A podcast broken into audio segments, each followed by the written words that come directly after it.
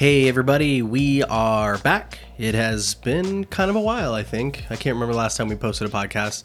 Uh, just been focused on doing a lot of video work lately. Um, started doing YouTube shorts. That's a new thing.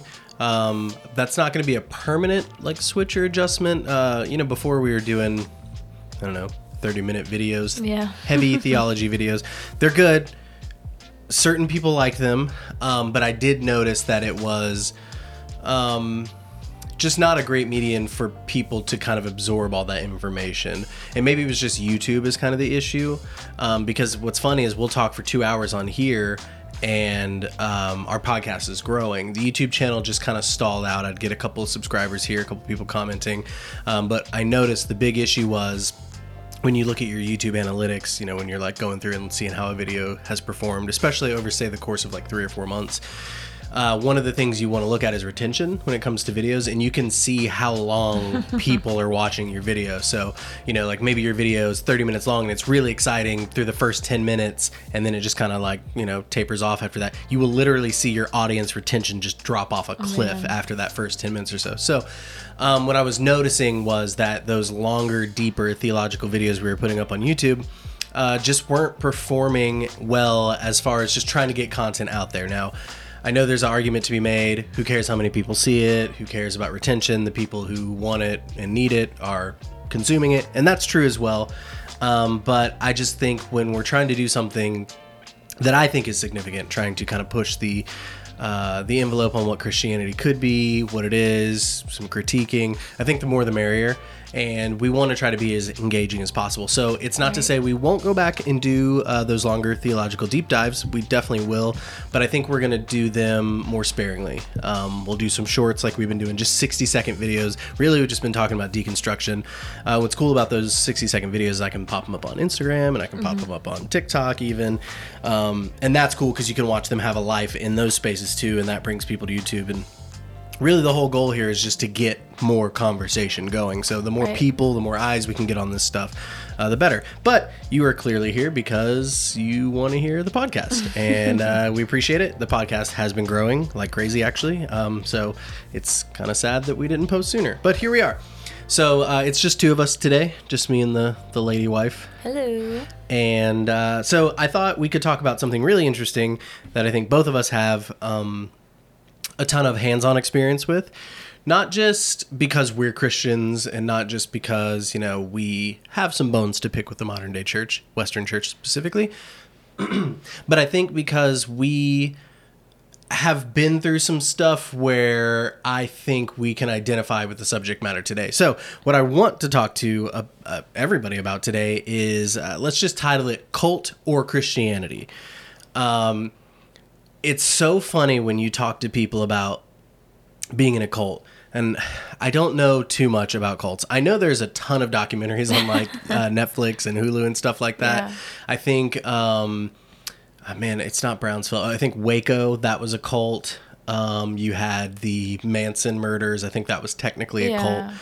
Um, so I think when we think about the word cult, we think of like extremist. Maybe they're murderous. Maybe they all drink Kool Aid because they think aliens are coming. I think there's a really funny Key and Peele sketch about that. um, but I think when we think cult, we think in these uh, extremes. Um, and while that can absolutely be true, I think a cult can be. It doesn't always have to be attached to Christianity, but funny enough, a lot of the cults that you see that are still surviving today um, are loosely attached to Christianity. Um, I won't really make this an opportunity to take a shot at like the Mormon Church or the Latter Day Saints, even though I would probably classify that. But uh, okay, so we could pause there for a second. I think that's a great example of something that I would personally deem as a cult, but that is not um, physically dangerous. We can talk about theologically dangerous, right? But like Yeah, the Mormon church isn't going out and killing people that I know of. Um, the Mormon church isn't telling everybody to drink Kool Aid because, you know, Xandar's coming back in 10 years or whatever. Like, um, they are, I guess you could say they're benign. They're a benign cult. They, they do their own things, they have their own belief systems. In the grand scheme of Christianity, they're definitely an outlier. I, I don't think Christians really consider Mormons to be part Yeah. of Christianity. Now, what's funny is I actually have a couple friends who are Mormon, um, and they do. They do consider themselves Christians. They just think that they're kind of a branch or an offshoot of Christianity. Um, but they do. They think they're kind of part of that club. But I don't know of any um, churches or denominations that I've worked for Presbyterian, Methodist, Pentecostal, non denominational. I really don't know many Christian groups that consider Mormons uh, part of Christianity. Yeah. Uh, but I do think it's a good example of um, a cult that can exist, that can survive. I can't remember how long Mormonism's been around, but it's it's been a while. Um, and they're not extreme in the sense of like Kool Aid or killing people or things like that. But uh, theologically, I believe there's some some heavy extremes there. So I say all that to say when we talk about cults, when we talk about Christianity, I think there's this idea in the modern Western Christian world that those two things can't intermingle. And if they do, it looks something like Mormonism. Today, I kind of want to dig around, poke the bear a little bit, and see is there anything inside of our Western Christianity, which I know is a very large spectrum, as you know, Baptist, Methodist, Presbyterian, Lutherans, Pentecostals, non-denoms. I mean, I mean, the list goes on and on and on. The spectrum of people that are um, and belief systems that are inside of Western Christianity. But I wonder if we can kind of talk through some things today and identify maybe some spaces in the Christian world where we actually are leaning more towards cult and mm-hmm. less towards Christianity. And and sometimes, and I'm willing to admit this, not everything is always black and white, right? So I think mm-hmm. that you can have cult like symptoms, let's say that, inside of your Christianity. And I but we're definitely going to talk about that today. I don't think it has to be so black and white of, well, I know I'm not in a cult because we're not drinking Kool-Aid. I know I'm not part of a Christian cult because we don't do X, Y, Z. Yeah. There may be elements that have snuck into our Christianity that um, a departure from Jesus, our departure from I don't want to say the Bible because the Bible can be used in a lot of really weird ways. So we have to be very careful when we say that's biblical or that's not biblical because, dude, Yeah. I could open the Bible, any page in the Bible, and prove any point I want. Mm-hmm. Uh, if I take anything out of context or, or I spin it in it, you know, I mean, people do that all the time, which is a lot. Uh, that's how a lot of these Christian cults get started. Yeah. Um, you know, Their own spin. not to pick on Mormonism, but like just the idea that a guy uh, found some golden tablets in the woods of New York one day, and they're like extra Bible, basically. I, I'm I am somewhat ignorant on Mormonism, so if I'm butchering the whole idea or the story, you know, feel free to put it in the comments and correct me. Uh, but yeah, so basically, this guy uh, Smith finds uh, these golden tablets and they're extra biblical and then it has a lot to do with like the native american population and like that's kind of mormonism in a nutshell they believe in the bible but they have all this extra stuff tacked onto it as well which is that's where i would say it's kind of culty Yeah. um, and they just bought it, hook, line, and sinker. This dude just said it, and they're like, "Yeah, that sounds great." Maybe he, I don't know if he was really charismatic. I don't, I don't know what the deal is, but people bought it, and I mean, it is. I would argue, I, I don't know the actual numbers. If you want to Google this, how many uh, Mormons there are in the world today? I, I would guess it's in the millions. Um, but regardless, it is, it exists, and I think it's worth acknowledging that it is not too difficult or not too big of a stretch to think that cult like symptoms or just a cult takeover could happen inside of our Christianity. What'd you find? like 16 million. Globally? Yes. Wow. So 16 million Mormons globally. That started from a guy in, I believe it was Rochester, New York, um, claiming he found some tablets. And here's what Jesus is saying, and here's what God's saying. And then, you know, like I said, people just kind of bought it.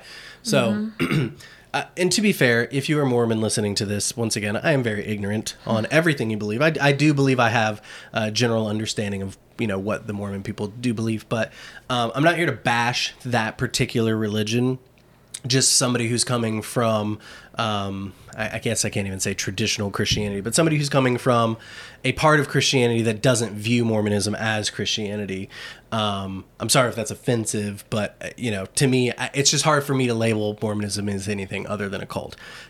And to be fair, uh, that's from a Christian perspective.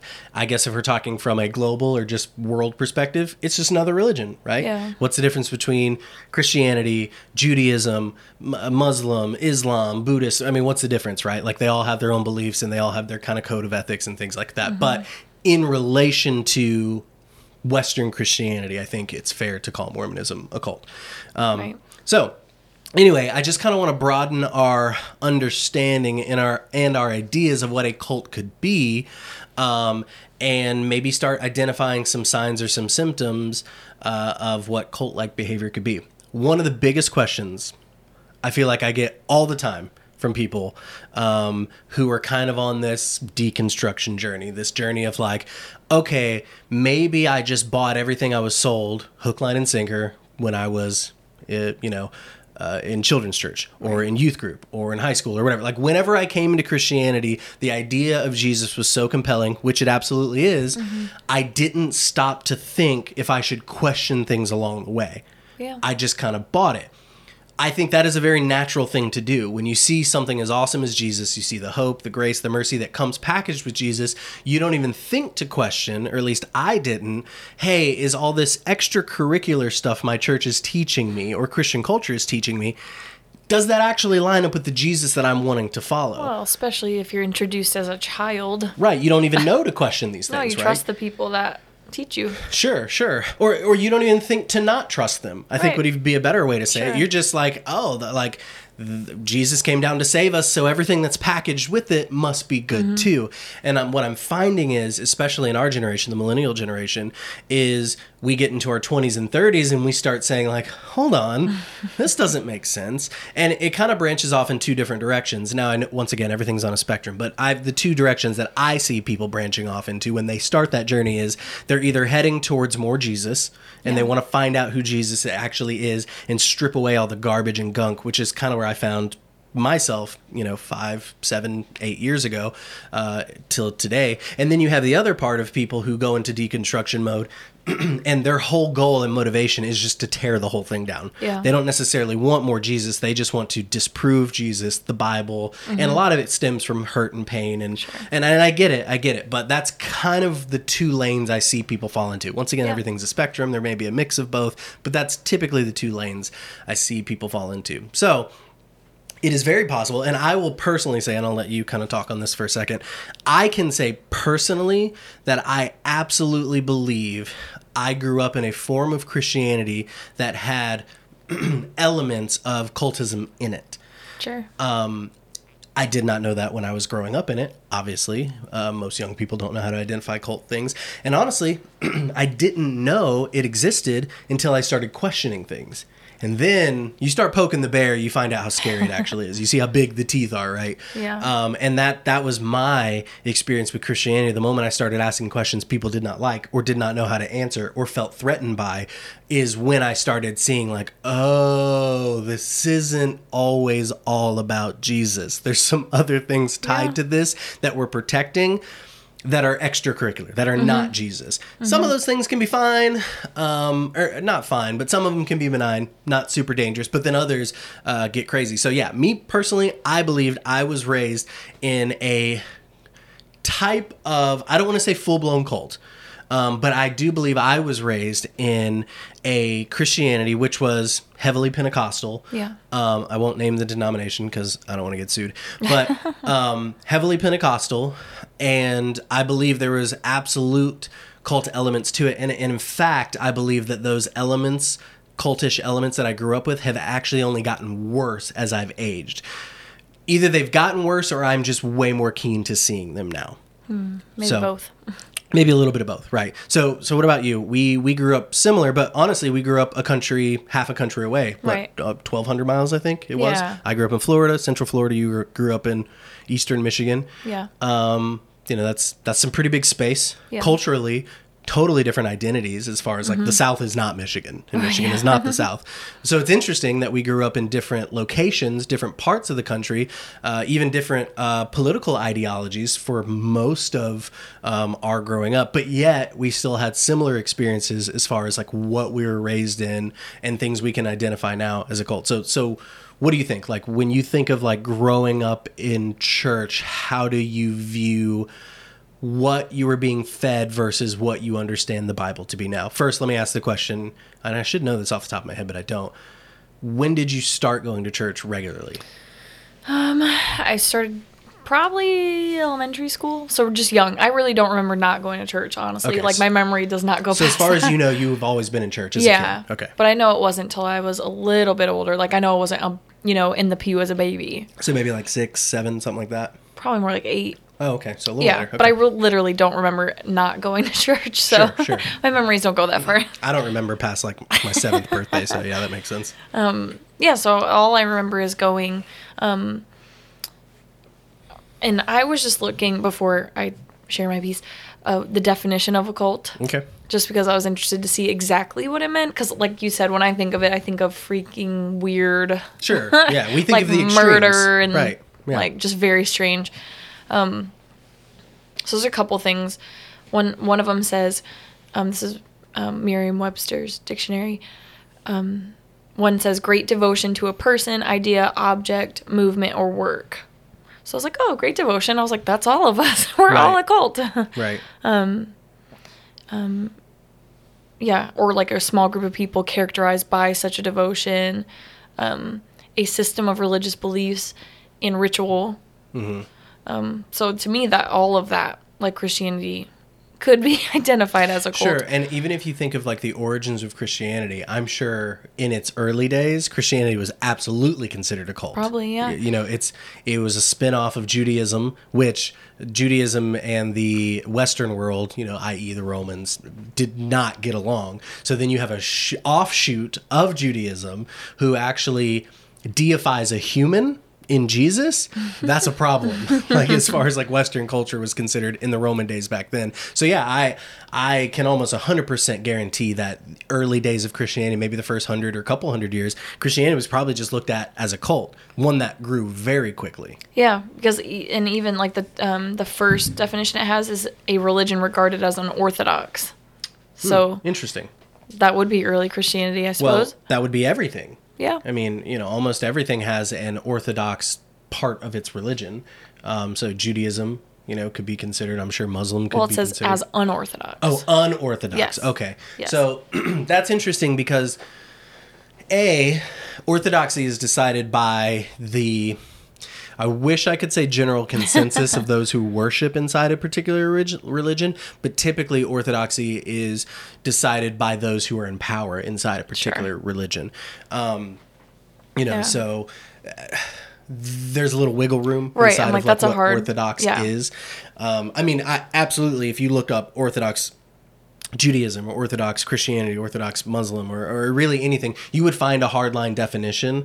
But I would be very interested to see how many people consider themselves fall right in line with that orthodoxy, because um, especially in Christianity, I mean, how many branches and offshoots do we have in denominations? You know, Oh. I, I, I I think it would be very difficult today in 2022 to define Western Christian orthodoxy. It'd be very Sure. difficult uh, because we agree on so little now. You know, Yeah. we you know m- yes we agree jesus was crucified uh, we kind of agree on the biblical structure of things and what is valid and what isn't Which is so funny because I feel like when you grow up in a certain denomination, like I literally thought ours was the best. No no no yeah I, Like the, they're all wrong. They're all bad. Mine's the best. so i made the fatal decision um, to start posting videos on tiktok uh, and now I, I watch TikTok, and I hadn't before this this year or, or late la- early, Yeah. late last year. I really was never on TikTok. I saw people on. I'm like, meh, whatever. And then I started posting there. And then once you start posting, you're like, oh, I'll look around. And then I'm like hooked, like every other human right now. Um, but that was my alarm to take the trash out. So Don't forget. I, I won't forget to take the trash out. Um, that's the worst, by the way. If you're an adult and you're adulting currently, forgetting to take the trash out on trash day is, oh boy. you wake up in a panic. Well, yeah, yeah. If you wake up on time, because ours comes early, like between Yeah. five and six, and sometimes we're up, you know, and sometimes we barely miss it. But what's funny is, um, I don't know how most people are, but we keep our trash can inside our garage, Mm-hmm. and so if we miss a trash week, oh man, our garage starts to stink. and I don't like putting our trash can outside because it's Florida and it's just raining all the time, Oh, yeah, and there's animals, and so it's Yeah. just easier to keep it in the garage, but it's a problem. That was a really bad rabbit trail, all because of my alarm went off. But I won't Thanks forget to take out the trash. Um, so yeah, just kind of going back to that. Yeah, I don't think there would be any I can't imagine there would be a Western Christian Orthodox view of Christianity because we just agree on so little nowadays. But like you were saying, um, you know, when we're raised in it, we think that that's it. And, and going back to the point I was making before my alarm went off, the reason I was talking about TikTok is because I saw this lady. Um, I doubt she's a Christian, uh, but that could just be me being judgmental. But she was talking about, isn't it funny how, and she was being very sarcastic. She's like, isn't it funny how we were raised by this certain group of people in this certain place at a certain time in, in history, and um, you know, we were taught this specific religion, and it's just it's right. We we know it's perfectly right, but there's people who are raised in different times under different people in different countries who are raised in a totally different religion and they believe theirs is totally right. Right. I don't think that's unique to Christianity at all, but I do think it is a symptom of the human condition that we are just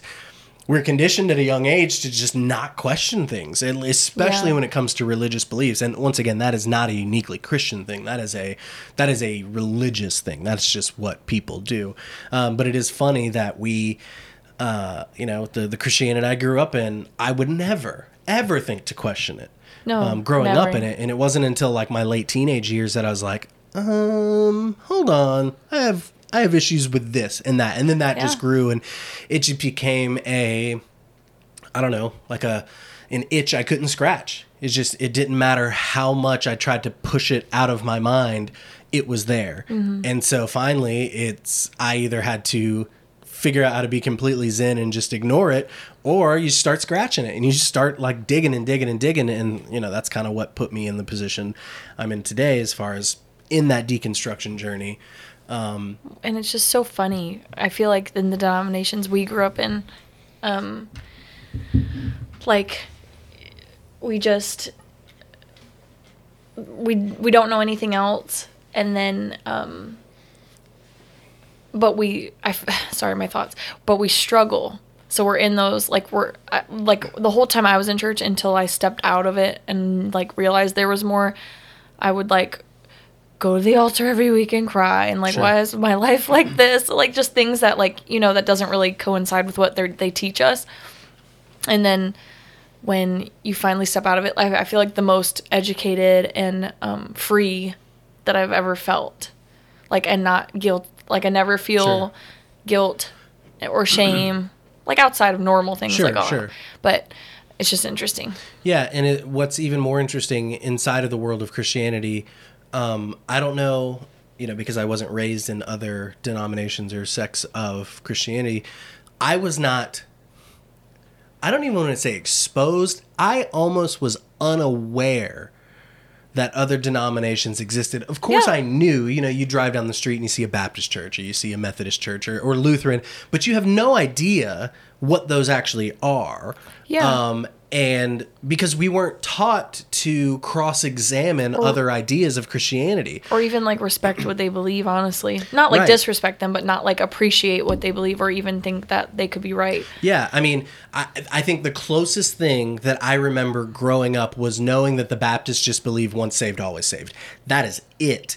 And we're kind of better because we don't think that Right, but that is it. Like I'm telling Yeah. you, I was in church like three to four days a week. I mean, we're talking Yeah. Bible studies, youth group, worship conferences, uh, Mm-hmm. Sunday services, Wednesday night services, and I went to that Christian school, so I was being fed theology Nonstop. nonstop. But never once did it occur to me that there are other Christians down the street who believe something different, and my tribe of people don't think it's important even if you believe what you believe is right they just didn't think it important to show me these other ideas so that I could cross examine them.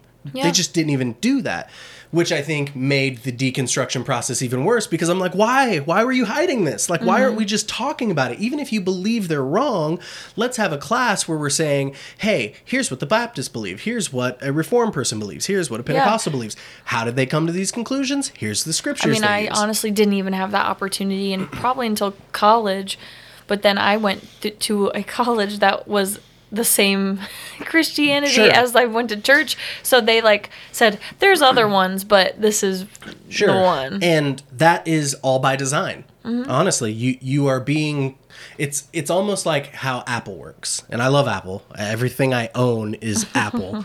Um, the idea of Apple is is the hardware in an Apple phone anything more substantial than an Android phone? No, honestly, it's not. Like they're still using chips and there may be slight differences, but for the most part, the hardware we're all using, if you have a $1,000 Android phone and a $1,000 iPhone, the hardware is pretty much the same thing with slight variations. Where you come down to the nitty gritty and where a lot of people divide themselves as far as who's Android, who's Apple, who's Windows, who's Mac, uh, it really comes down to the operating system. And the operating system is there to keep you engaged in it. So, with Apple specifically, I have an iPad right now in front of me that I'm looking at notes with. Those notes connect to my iPhone that is in my pocket right now. and all of that connects to my Mac that's across the room in my desk. And the whole idea is, and anything you text me right now will show up on all my devices. Mm-hmm. Um, any work that I do on my computer with documents, they show up on all my devices. All of this is planned by Apple to keep us in their ecosystem. Right. That's the whole idea. And this is where Apple has just succeeded above and beyond is they keep creating products that talk to each other within their ecosystem and we're hooked. I have an Apple Watch. I have an iPad. I have I have everything that Apple makes because it it works so well together. Apple's not stupid. They know what they're doing. They would rather keep you in their ecosystem. That's the main goal of Apple. Um, that's why they create things like Apple TV. That's why they create their iCloud service. I mean, think of all the services, I, um, Apple Music, all the services they offer you. Um, some that I know they take a loss on financially. They take a loss on some of their products because the goal isn't necessarily to make top dollar off you as an individual. It is, however, to keep you as a client in the ecosystem till the day you die. For me personally, Apple has succeeded. I can't imagine me going outside of the realm. I say all that to say our religions are built the same way. Mm-hmm. They are built to keep you in that ecosystem. So it's no surprise to me that when it came time to go to a college, especially a Christian college, you stayed inside that ecosystem because your right. religion was built to keep you inside of that. Um, a because that's where the money is. You know, if they keep you inside of that, your tithes keep going in that direction. Mm-hmm. Uh, and that's, I hate to say it this way because I know it comes off as a little pushy, but that's also where the control is. Mm-hmm. If they mm-hmm. can keep, because the moment you step outside of that ecosystem, the moment you start asking yourself, well, I wonder if the Baptists ha- ha- have any ideas on this. I wonder if the, the Methodists have any ideas on this. I wonder if the Lutherans or, or, or you know, or the agnostics or the atheists. I wonder if they have any ideas on this particular, you know, line of thought the moment we do that, we're taught inside of religion for a red flag to go off. Uh oh, you're you're backsliding, you're stumbling. Yeah. Not because you're questioning the deity of God or Jesus or his goodness, because you are stepping outside of the realm of their control. Mm-hmm that's where it gets very tricky. And I'm not going to say that's a uniquely Pentecostal thing, but I can tell you absolutely from my Pentecostal upbringing, that was alive and well. And it still is alive yeah. and well I mean, today. When we first got married almost seven years ago, we were working at a Methodist church, and my friends from home, the church I like grew up in and went to for years and years and years, they basically were like, "This is a problem." this is a problem. You can't go there. Do you know what they believe? Do you know what they think? Like, what? Like, and I really didn't know. I didn't really know the sure. differences between. But when I did learn, I was like, why is this bad? And the thing is, it's like, what are we protecting here? Because I feel like that kind of backlash, either they'd heard really horrible things about the Methodist denomination or they didn't know anything about the Methodist domination, but they've been so trained and controlled to think anything outside of what they've been raised with must be heresy. Yeah. Which, by the way, there's people at your church who've used the word heretic before. Um, That's not my church. Yeah, you're right. The church you grew up in. Um, that it's just so interesting to me, and all of that would be okay, as far as like I don't know if you should go that direction, right? If they were open to the idea of cross examination and critical thought. And that's the big problem.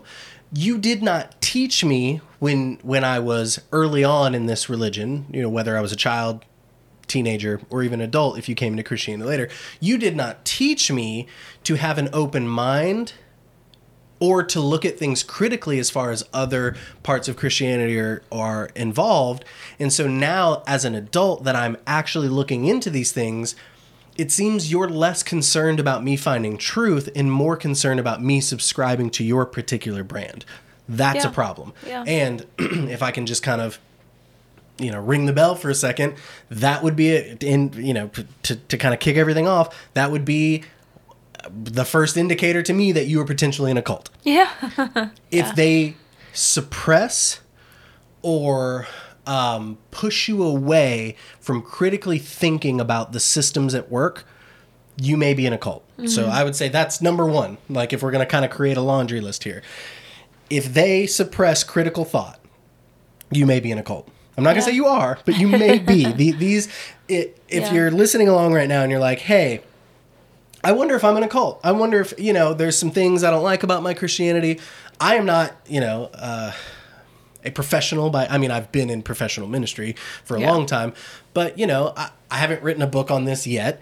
Um, so don't take what I'm saying as like, oh, this guy, he knows all his stuff. I'm just telling you from my experience. Here's some things that I can identify as cult-like behavior. And so what we can do here for the next few minutes is just kind of build out a checklist of like, hey, if these things are happening, maybe you're in cult territory and just kind of look at it a little bit. I'm not telling you to leave your church. I'm not telling you to abandon Christianity. I'm just saying critical thought is arguably God's greatest gift to humanity outside of Jesus. Outside of the breath in our lungs and, and the salvation we get through Jesus, I think the very next thing that separates us from all the other creatures is that we have the ability to think critically. So if you are in a Christianity, or really anything, that suppresses your ability to think critically, they are denying what makes you uniquely human. Mm-hmm. That's a God given right. You know, a, a badger cannot think critically. yeah. Right? You know, like a zebra, I love my dog, but she cannot think critically. She could solve a couple little puzzles with treats and stuff like that, but she can't sift through things like we can. Mm-hmm. That's uniquely what makes us human. And I believe it's absolutely not an evolutionary trait. I think that's a God given thing. I think Adam and Eve were able to think critically.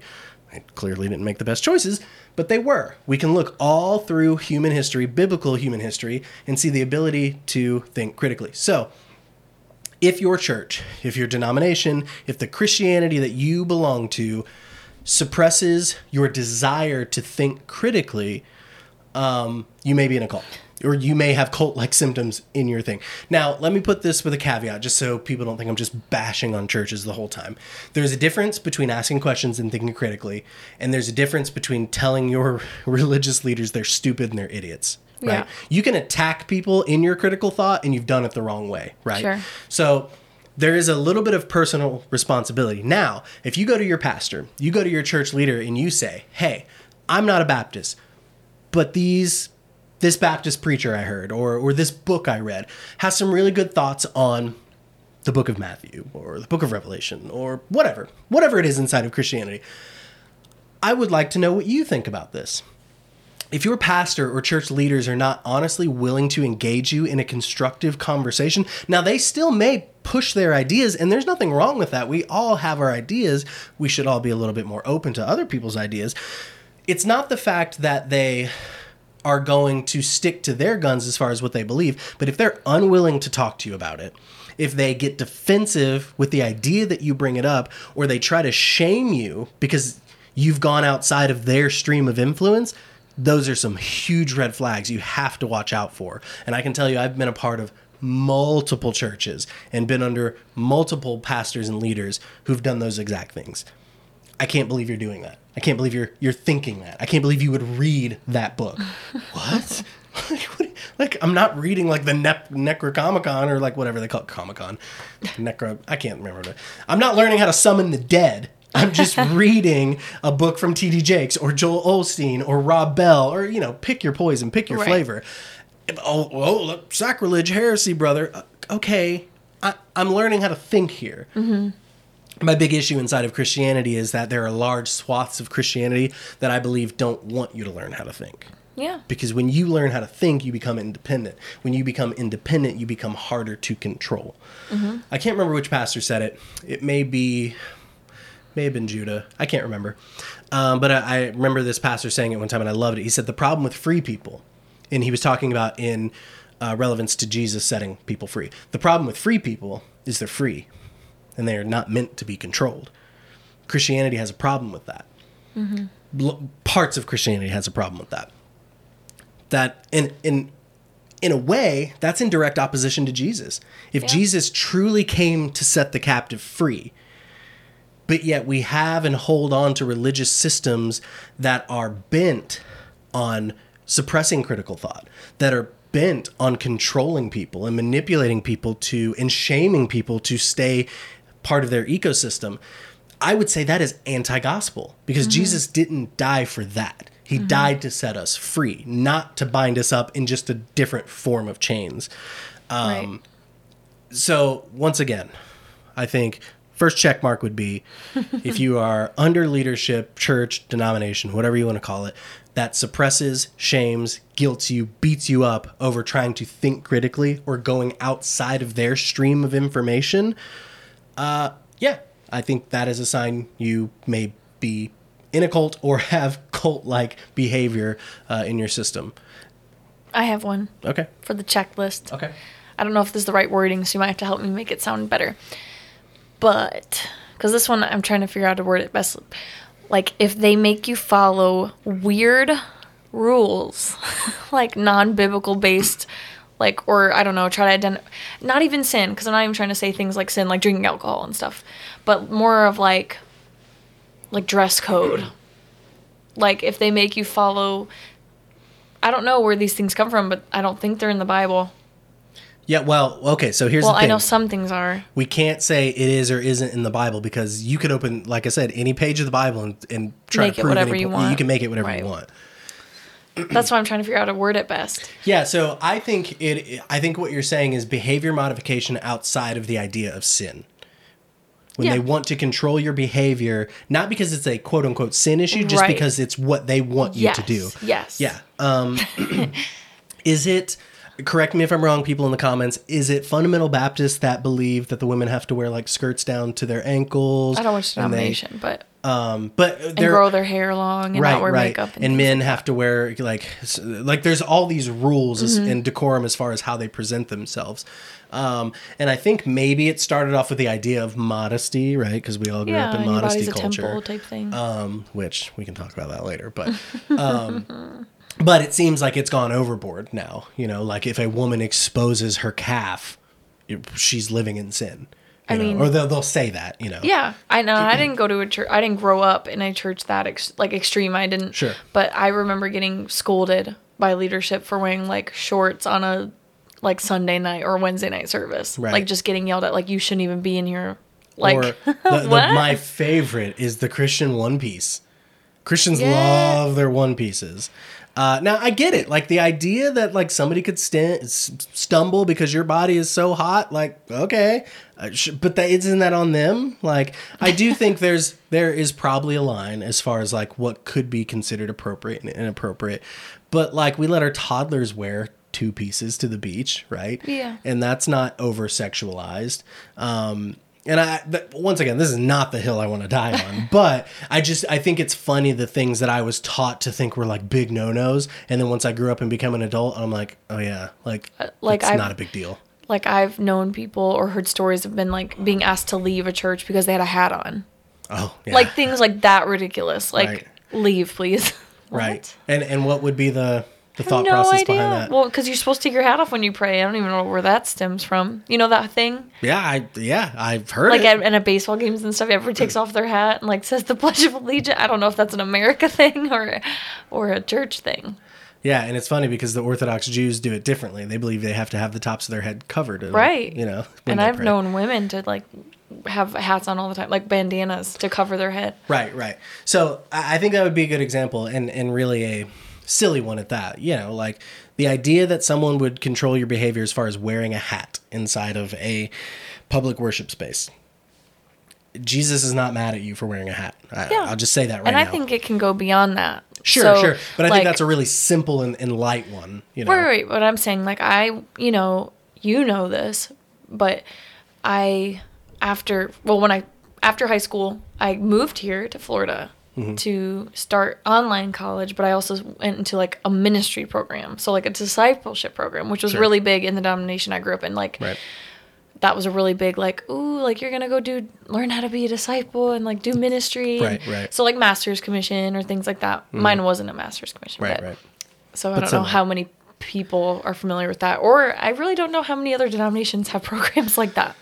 Yeah, I, I honestly haven't heard any of those programs outside of the Pentecostal space. I'm not saying they don't exist, but because I'm ignorant to a lot of other denominations, I haven't really heard of that. Like I think those ones were popular for a while, but now, like I'd say in the past five years, I've seen a lot of churches having their own colleges. So I don't know if that's their own version of it. Hmm. Like I've seen at least like two or three local churches that have their own. Like this is our college Right. program, and But what's interesting about a program that you were in, and a program that I I almost went into a master's commission program, but I realized I was not built for that.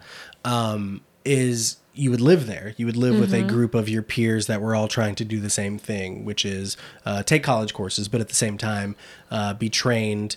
Um, and quote unquote raised up by the leadership of that church. And it could be in a multitude of departments, right? It could be, you know, maybe you could be interested in worship or children's ministry or pastoral ministry. I mean, there's the myriad of things that you could be raised up in in that discipleship program were pretty vast as Yeah. far as like what you could plug into.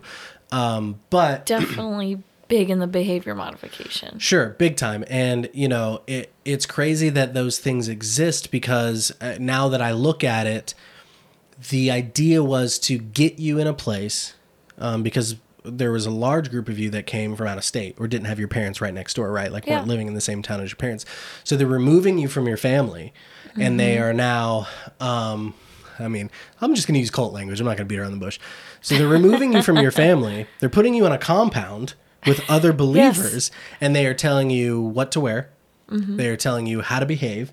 They are dictating your romantic life, when and when you cannot date, who and who you cannot date, um, if you're allowed to date at all. Um, you know, you are given a curfew. As an adult, by the way, you were not f- 15, you were 18 Yes. and up. As an adult, you were given a curfew. I was in a cult. I mean, I think if you said all these things and you and you just took the word Christianity, like if you just explain to somebody, like, "Hey, this is what happened to me when I was, I was 18. I moved to a compound. I was told by these these leaders what I could wear." You know, uh, you know how I was supposed to act, and they were training me in ways that I could benefit this group later. I think if you said Uh, yeah. all of those things and wrote that on a list to somebody who was ignorant to what something Oh. like a master's commission or something was, I think people would be like, "Dude, you were in a cult." And let me add to it. Let me add to it. Uh, and I paid to be there, and I had to do free work. Right. Yeah. So you did free labor and you paid the leaders to be there Mm-hmm. on top of paying for your school. Yes. They were not paying for your school. You were paying No. Mm-hmm. to take your college courses, which, by the way, were uh, in the same vein. in the same vein in the same denomination essentially. Mm-hmm. Um, now, let me ask this: Were you allowed to take college courses that were outside of that while you were in that program? Like, could you have like taken college classes from USF or something like that? Um, I'm not 100% sure, but they like partnered with the school. Sure. So like when I applied for the program, they're like, "We have a partnership with this college. You can get your bachelor's degree." which did what? Did you get a discount or? no, like apparently at that time, I don't know if this is true or not. Apparently at that time, they didn't even offer online courses.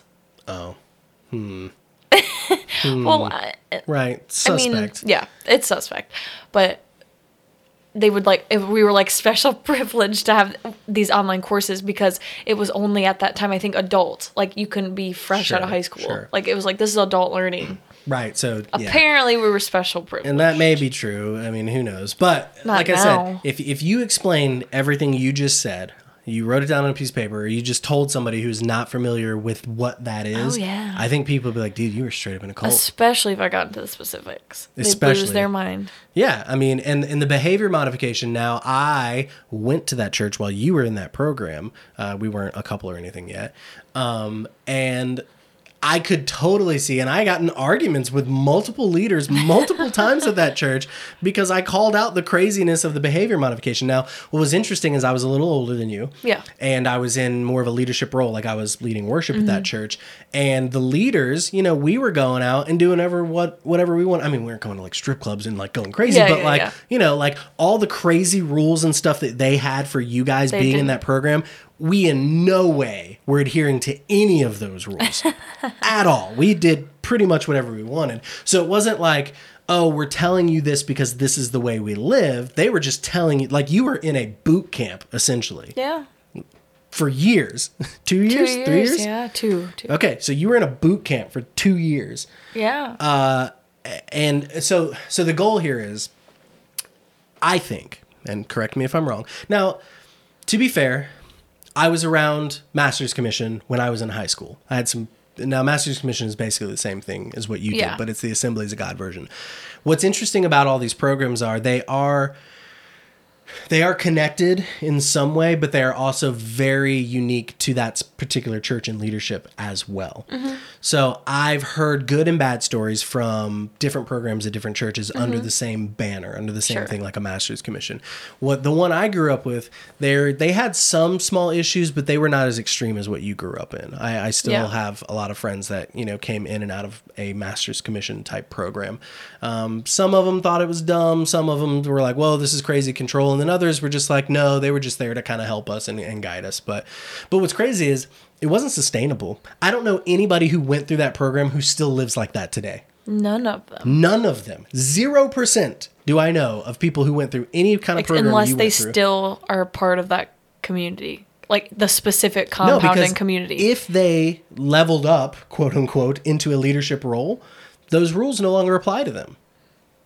yeah, Now they may carry some of their indoctrination over and do it Sure. willingly, but I Yeah, don't think yeah. they're being boot camped like like you were. no, right. And so so the whole reason of all of that, I think, and and to kind of narrow it back down to the cult conversation, the whole reason we do behavior modification is to get you to react and respond the way we want you to. Mm-hmm. If we drill these ideas into your head long enough, if we use tools like manipulation, shame, guilt, bullying, Yeah. fear, if we use these things, um, we can control you. Two things will happen. You will either completely buck us and you'll just disappear, like you'll just leave, like we and you won't be a part of us at all, or we will break you.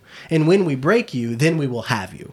You will be a part of our system. Yeah, And I feel like even the people who got broken and like really hardcore subscribe, like I'm thinking about pff, the majority of people that you went with that I knew. I look at them now and they've completely gone the other direction. yeah, one hundred. Um, because it just it A, it wasn't sustainable, and B, they probably figured out that what they went through was super unhealthy. Yeah, So just for that, because I know some of these details, but I know the listeners don't. Uh, like just like so, I, I'll just bring them up because. I, I know you won't remember them all off the top of your head. So like they they had you at one point. They said you weren't ladylike enough, so they made you wear lipstick. yes, that's one hundred percent true. Like specifically, like that's basically what they told you They told me I had to. For how long? I didn't always. And for I- like I what? don't Like for every occasion, like every time you walked out like of the house. all the time. Yeah, for how long? I don't remember. Months. Probably. I don't remember. They also, uh, well, when you're first year student, and well, when I was there, um, you weren't allowed to date. Sure. And then, um, after we met a, a whole summer, they kept my phone, and I couldn't go on social media. right. So they keep your personal property. Yes. And you're paying them. You're not in the military. Yeah, they But they're treating everything. Mm-hmm. you like you were. And what would happen if you bucked up against that? You'd be sent home. Probably. Yeah. You'd be disciplined Yeah, I had the choice to go home or give up my phone. Right. Right. That's the option. So like think about it. We either control you and own you, or you do not belong here. Yeah. That was your options. But Um, and it's all under the umbrella of like God told you to be here, so you're gonna go against God because yeah, that's my favorite. oh, that's how they get you. My favorite is God told us, so we know what's Yeah. Mm-hmm. best for you. Um, and because you're 18 and impressionable, we you're stupid, and so we know. Yeah. Okay, so that that was one. The lipstick thing was one. Um, when you and I started, um, I mean, I don't think we were like officially dating or anything, but we started showing interest in each other. It's like the world exploded at that church, Yeah. um, and we literally had a leader, one of the top leaders of that church, tell us it was not God's will for us to be together. Which tells me, because you and I will be married for seven years in a month or so, Yeah. that for seven years we have been going against God That's because right. it was not his will for us to be together. If I'm going to go off of what this leader said, Yeah. and this leader did not say right now, this leader did not say God doesn't want you together right now. They straight up said you do not belong together. Mm-hmm. God told us that. Yeah. Yeah. That's insane. Yeah, now, what's crazy is you and I were in two drastically different positions at that point. Yeah. You were still under the control, paying Yes. them to be under their control. Yeah. yeah. Um, doing what you thought was your Christian calling at the moment. Yeah. I was on the other side of this thing and I was just ready to burn the whole thing down. I'm like, Mm-hmm. Yeah. I don't care what you guys say. You can't control me. I'll leave tomorrow. Um, and I did because they literally, once we told them we were not interested in their ideas of what our relationship should look like. Now, by the way, we did not have a sexual relationship. W- There was nothing really going on between us other than we had showed interest and we had brought that to the leaders and said, we are interested in each yeah. other. We are interested in pursuing this. We want to let you know because A, we know you're going to have a problem with it, but B, we just want to be transparent and let you know this is what we're thinking. And they hit us with an ultimatum. Now, for me, the choices they gave us is basically one of you has to leave. If you think about it. Um either you were going to stay and follow all the rules and do exactly what they said or you did not belong in that program anymore. Either I was going to stay and continue to lead worship for the entire church on a consistent basis um, or and, and I was not going to pursue you or anything like that or I was going to leave. And that's literally what happened. You left and I stayed. I was gone. And I don't even want to say I left. I was pushed out. Mm-hmm. And I had a community there. Now, in retrospect, like whatever. Um, but at, the that time, time, I had a ton of friends. Like those were me and the pastor were like best friends at that point. Like we were very close. Like at each like spending almost you know three, four, five nights a week with each other. Yeah. And doing ministry on top of that. And boom, in a in an instant, that all those relationships were completely tore down because Mm-hmm. Including they, ours. including ours, uh, because they said that they knew or they were told by God what was best for us. Mm-hmm. Now, long story short, and I don't want to go into all this, but we reconnected two or three years later. It was like instant. We are like, oh, duh, we should get married. And we got married and we've been happy ever since. Yeah. Extremely happy ever since. No issues. um, but if we were going to take the word of our religious leaders at the time, our pastors at the time, we were told that by entering into a relationship with each other, we would be going against the will of God. That's straight up manipulation and control. And there's no way around it. Uh, There's no way you could frame this. You were not being abused. You were not being forced into anything. You were an adult. I was an adult. There's no scenario in which religious leaders could tell two healthy, mature adults that they can't be together and use God told us so. Yeah. That's just, it's not only is it inappropriate, it's manipulative and it's not Jesus. Yeah. There's no Jesus in that. It's Um, insane. it's insane. like looking back at that now. Now, what's crazy is insane. you stayed. Yeah. You believed that it was your, and, and you and I even talked about it, like in that moment. I, and you believed you were still called to be there. And I said, I respect that. And if this is what's going to happen, then I'm out. Like, I'm out. And Yeah. so I left. We didn't speak anymore. Yeah. And that was that Yeah, for like two years. for like two two years and some change and that was that so i don't want to dive too much into that but these are some of the experiences we've had where we're like and and i wish i could say these were unique to only us but if you speak to other people in the program you went to Yeah. if you speak to other people not only in likewise programs but if you speak to other people who grew up in similar church backgrounds as us you hear these stories all the time. These are not outlying stories. These are normal things that are happening inside or were. I assume they're still happening because I haven't heard anybody like tear that whole system down yet. These things are still happening. Mm-hmm. You know, so if you're considering sending your children off to a college program like that, be Don't. very careful. Be very careful what you're subjecting your children to or your Yeah, it seems great, It but- seems great, and it, and they're going to use all the right language and going to tell you, you know, they're here to be raised up by God, and maybe they are. Maybe the program you went to, if you ever went to a program like that, or the church you went to was totally healthy. What I'm saying is, having been around the block to multiple denominations, multiple pastors, churches, all that, this exists on a widespread scale. These are not outlying stories. Um, oh, before we get off that, so the other thing uh, that I, I don't think a lot of people know, tell us what Ring of Fire Oh my is. God. Because that's my favorite. That's my absolute favorite. Oh, geez. So, so in the program, like when you're there, um, first of all, you get a, like a lot of one-on-one counseling with, with well, not one-on-one, but I would literally go into a counseling session like once a week with the leader and like two other leaders, Not like because anything was particularly wrong with you. This is ju- like they identified problems in you. Mm-hmm. yes, yes, Right. everybody. So you could have come in a blank slate and not had a lot of emotional issues at all. not a ton of sin issues, like you're coming out of high school. You could come into that program, but they would find something. Oh yeah. That was like their whole mo is to find out what was wrong with you. Yes. So that was its own thing. But then we would do we would do this thing as a group called Ring of Fire. We'd all sit in a circle. And How many of you? Uh, it was all the boys and the girls, so I think like up to twenty. Okay, I mean, so- I think it was less, but 20 young adults 18 to 21 Yeah. 22 23 maybe so 20 young adults sitting down in a circle and then and then so everybody would have a turn to go one at a time. So like if it was my turn, everybody could go around in the circle and say like what was wrong with me or what they didn't like or what they think they see in me. Like that I and it was always negative yes. always Yes. and that's why it was called ring of fire Isn't that the dumbest thing? so no, none of these were ever affirming words No. it was never like i just you have such a gentle spirit and i think you have such a like uh, I mean, there could have been, but all I remember is the bad. I don't know. but that predominantly took up most of the space. And so they would have a group of 20 somethings go around the room and say what was negative with a spiritual context, right? Yes. Like I feel like God is saying, or spiritually, I see this. yeah, not always God is saying. Sure, but- sure. But like my spiritual spidey sense is picking up this, right? It wasn't Sure. like, well, one time we were both pulling out a parking spot space and you cut me off and I'm angry about it. Like it wasn't that. It was in a religious context, in a spiritual context. This is what I'm seeing negative about you. Yes. Yikes.